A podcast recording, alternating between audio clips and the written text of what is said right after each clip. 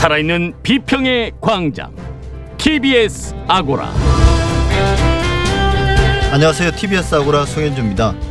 온라인 커뮤니티 게시글을 인용해 갈등을 과장하는 언론 보도 흔히 볼 수 있는데요. 최근에는 백신 접종과 관련해 젠더 갈등을 부추기는 보도가 문제가 됐습니다. 미디어 광장에서 알아보겠습니다.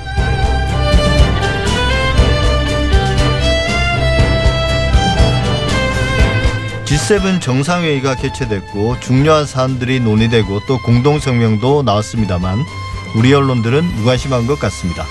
그나마 보도하는 내용도 정상회의의 주요 의제와는 거리가 멀어 보입니다. TBS와 우리 언론의 G7 정상회의 보도 TBS 창에서 살펴보겠습니다. TBS 아고라 지금 시작하겠습니다.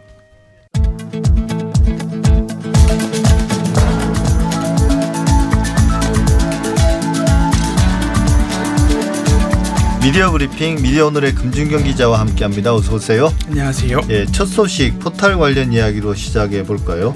포털에서 부정행위를 한 언론사들이 퇴출이 됐다면서요? 네, 맞습니다. 포털 뉴스 제휴평가위원회가 지난 11일 전체 회의를 열고 총 13개 언론사를 강등 또는 퇴출 결정을 했는데요.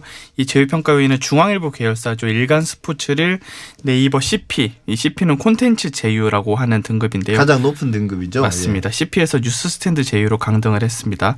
이 CP는 말씀 주신 것처럼 가장 높은 등급이고 이제 금전적인 대가를 지불받는 전재료라고 하죠. 대가를 지불받고 포털 사이트 내에 in-link로 서비스를 하는 그런 제휴고요. 뉴스 스탠드 제휴로 강등되면 이제 PC 기준으로 언론사 구독 시스템인 뉴스 스탠드를 운영할 수는 있지만 이제 금전적인 대가를 따로 받지 못하고 포털이 기사를 배열하는 대상도 아니게 되는 좀 그런 문제가 있습니다. 그러니까 뭐 이용자 입장에서 보면 마이뉴스에서 이제 빠지고 어 구독 언론으로 구독 언론사로만 볼 수 있는 맞습니다. 그죠? 그렇게 되는 거고 또 그날 어 제휴평가위는 네이버 뉴스 스탠드 제휴 매체였던 뉴스컬처를 검색 제휴 매체로 강등을 했고요. 또 검색 결과에만 노출되는 검색 제휴 매체 경남데일리, 뉴스랩, 자전거 생활, 환경일보, 녹색경제신문, 파이낸스투데이 등을 퇴출을 했습니다. 그러니까 이런 신문 언론들은 완전히 이제 네이버에서는 볼 수 없는 맞습니다. 그런 언론사가 됐습니다. 이렇게 이제 사실이 제휴평가위원회에서 퇴출 관련된 결정을 할 때는 로비가 어마어마하다고 들었는데요. 뭔가 뚜렷한 사유가 있을 텐데요. 뭔가요, 그게? 네. 제가 제휴평가에 문의를 했을 때 정확한 제재 사유를 이제 공개하지는 않았는데요.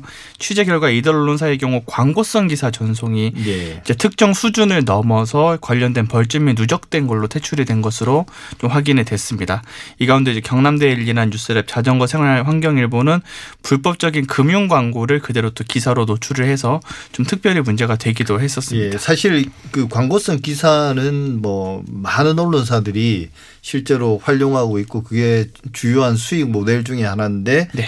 어, 이 경우는 특별히 이제 소비자들에게 큰 피해를 사기죠 주로 맞습니다. 이런 피해를 유발했기 때문에 더더욱 큰 제재를 받은 것 같습니다.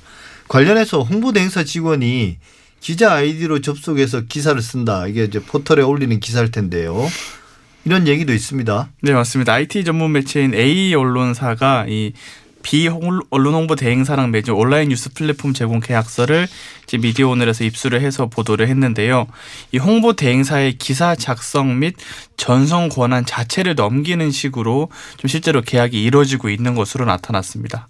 계약서를 보면 이 계약은 갑 언론사는 을 홍보대행사가 콘텐츠를 게재할 수 있도록 사이트를 을에게 제공한다라는 내용이 있고요. 홍보대행사는 월 1회씩 계정의 대가로 770만 원을 언론사에 지급한다고 합니다. 실제 이런 계약으로 송고된 기사도 확인을 했는데요. 뭐 땡땡땡 창업 선호도 높은 땡땡땡 불황 속 31호점 오픈 보풀 제거기 땡땡 런칭 이벤트 40% 할인 이런 홍보 기사들로 채워져 있었고요. 또 계약서를 보면 이런 표현이 있습니다. 갑 언론사는 을 홍보대 행사가 제공한 콘텐츠가 분쟁 소지가 있거나 갑의 이미지에 악영향이 미칠 것으로 우려되는 경우 언론사는 관련 콘텐츠 게재를 거부하거나 수정을 요구할 수 있다. 이런 조항이 있는데요. 보통 정상적인 데스킹 절차를 거치지 않는 상황에서 이 언론사가 기사에 대한 삭제나 수정 권한을 홍보대행사에 요구를 할 수 있다라고 쓴 것으로 이제 언론사와 홍보대행사의 관계가 좀 주객전도 돼 있는 점들이 좀 드러나는 대목이었습니다. 예, 사실 그 홍보대행사로부터 어, 보도 자료를 받아서 좀 수정하거나 혹은 뭐 종합을 해서 네. 기사화하는 것들은 만연해 있죠. 그 맞습니다. 대단히 문제점이긴 한데 네. 이제 그 단계에서 더 나아가서 어 그런 최소한의 어떤 그 작업도 안 하겠다는 거잖아요. 맞습니다. 직접 어, 이제 기자로 예. 둔갑을 해서 기사를 쓰는 예, 기자가 혹은 언론사가 면허는 아니지만 네. 이게 사실은 면허가 있는 예를 들면 변호사나 공인중개사나 의사나 혹은 뭐 세무사나 이런 사람들이 면허를 빌려주고 무자격자가 사실은 영업행위를 하는 것과 똑같은 논리죠. 맞습니다. 실제로는. 네. 그러니까 이게 언론이 스스로 언론을 포기한 것에 가장 극단적인 모습을 보여주는 게 아닐까 싶습니다. 갈 때까지 간 거죠, 그러니까. 네, 실제로 또 이 언론사에서 제 기사 쓰고 나니까 이 기사에 언급한 기사들을 삭제를 했더라고요. 발 빠르게 대응을 했습니다. 제재 받기 전에. 예. 네. 언론 단체들이 징벌적 손해배상제 성격이 담긴 언론중재법 개정안을 공개 제안했다고 하네요. 네, 맞습니다. 전국 언론노동조합, 방송기자연합회, 한국기자협회, 한국PD연합회 등 4개 단체가 14일 언론 보도에 의한 시민 피해 배상을 강화하고 시민의 표현의 자유를 보장할 수 있는 언론중재법 개정안을 공개 제안했습니다. 이 기존의 징벌적 손해배상제 논의에 대해서 언론 단체들은 권력을 향한 좀 공익성 보도에 악영향을 끼칠 수 있다 이런 식으로 반대를 해 왔었잖아요. 예. 그런 상황에서 일종의 절충안을 마련해서 시민이 언론 보도를 입은 피해에 대해서는 언론사가 징벌 개념에 해당하는 배상을 할 수 있도록 하되 공익 보도는 제외한 다는 점이 핵심입니다. 예. 근데 그 공익 보도와 악의적인 보도를 나누는 기준은 뭔가요? 네, 우선 공익 보도의 기준은 선거로 선출되는 정치인, 공직자 및 후보자, 대기업 관련 보도 및 공익신고법상 공익 관련 사안 등에 대한 보도는 어, 최대 3배 배상 청구 대상에서 제외하도록 하는 내용입니다. 이들 단체는 언론의 자유 및 사회적 책임과 언론의 허위 보도로 인한 피해자의 인격권을 조화롭게 보장할 수 있도록 하기 위한 것이다. 라고 설명을 했고요. 예. 또 악의적인 보도의 기준의 경우에는 보도가 고의성이 있었는지 지속적이고 반복됐는지 피해자에 대한 보복성이 있었는지 피해 내용과 규모를 또 고려해서 판단하도록 했고요. 악의성이 인정된 보도의 경우에는 또 악의의 정도, 피해자의 손해의 정도, 언론사가 이를 통해 취득한 경제적 이익, 언론사가 해당 행위로 인해 형사처벌 또는 행정처분을 받은 경우, 언론사 재산 상태, 언론사 피해 구제를 위해 노력한 정도 등을 고려해서 세배 내에서 배상액을 정하도록 요건을 좀 보다 깐깐하게 좀 제한을 한 점이 특징입니다. 예, 이게 크게 다른 것 같지만 실제로 어 제가 들어보면 네. 기존에 나왔던 민주당에서 제안했던 그런 법안들 징벌적 손해배상과 관련된 법안들과 유일한 차이점이라면 결국은 기업이나 정치인 관련된 보도는 어 징벌적 손해배상에서 제외해 달라는 것 같거든요. 맞습니다. 근데 그게 이제 그 보도 자체가 보도의 고의성, 뭐 지속성 및 반복성 그러니까 쉽게 말하면 정치인이나 기업을 상대로 한 악의적인 보도는 어떻게 해야 된다는 겁니까? 그 경우에 사실상 제외가 된다고 보는 게 그렇죠. 맞는 것 그거 같은데요. 그게 핵심인 거죠. 맞습니다.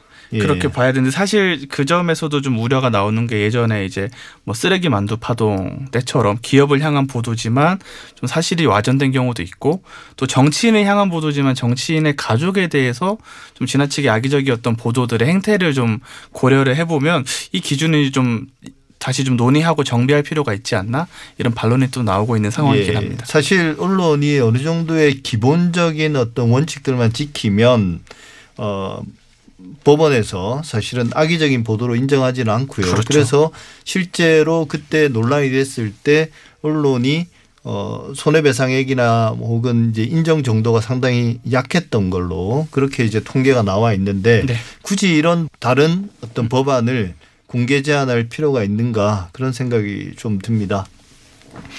지역 언론이 요즘 계속 문제가 되고 있는데 맞습니다. 강화군청이 특정 지역 언론과 유착했다 이런 주장이 나왔습니다. 어떤 내용입니까? 네, 어, 요즘 뭐 날만 지나면 특정 지역의 언론과 지자체의 문제들이 계속 이어지고 있는데 이번에는 강화군청 공무원들이 이 군청을 대변하는 기고글을 수시로 게재하게 해주는 언론사들 에 대해서 지역 언론 발전 지원 공모 사업에 선정을 시키면서 유착 관계가 아니냐 이런 비판이 나왔는데요.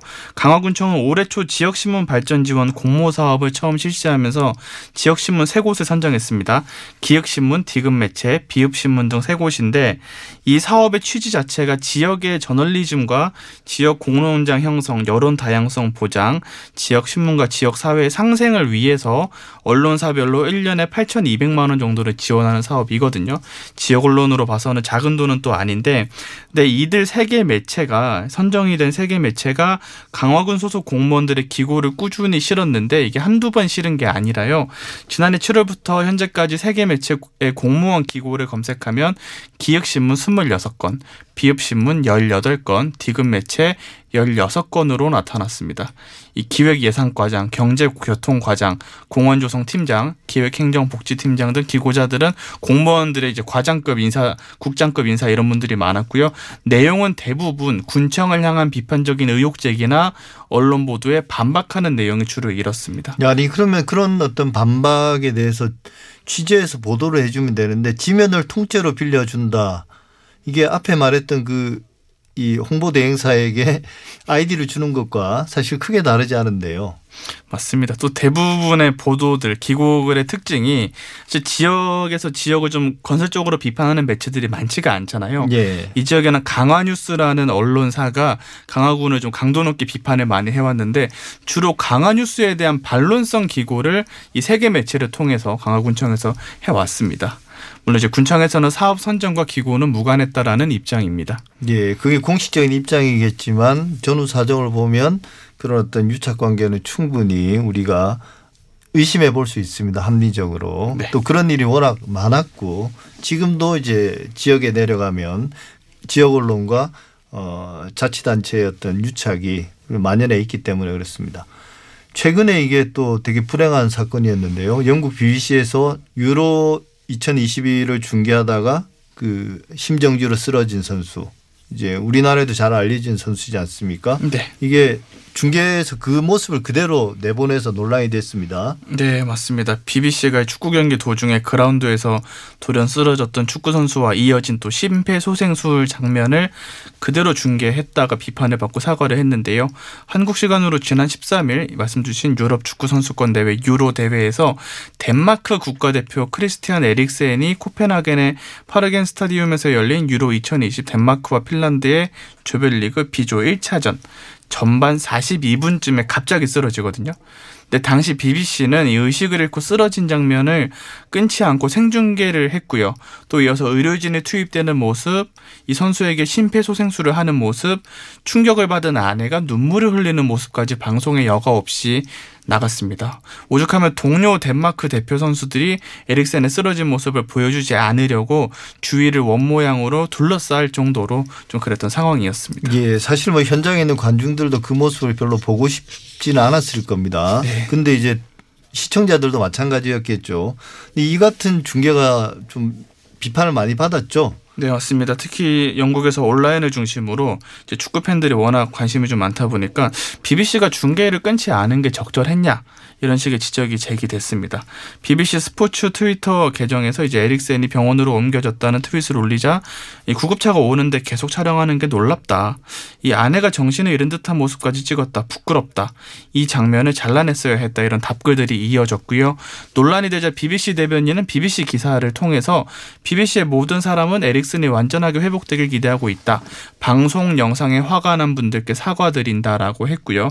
이후에 BBC 스포츠 해설위원인 게리 리네커가 자신의 트위터를 통해서 여러분들이 어떤 이미지들이 보인 것에 대해 화낼 수 있다는 걸 이해를 한다.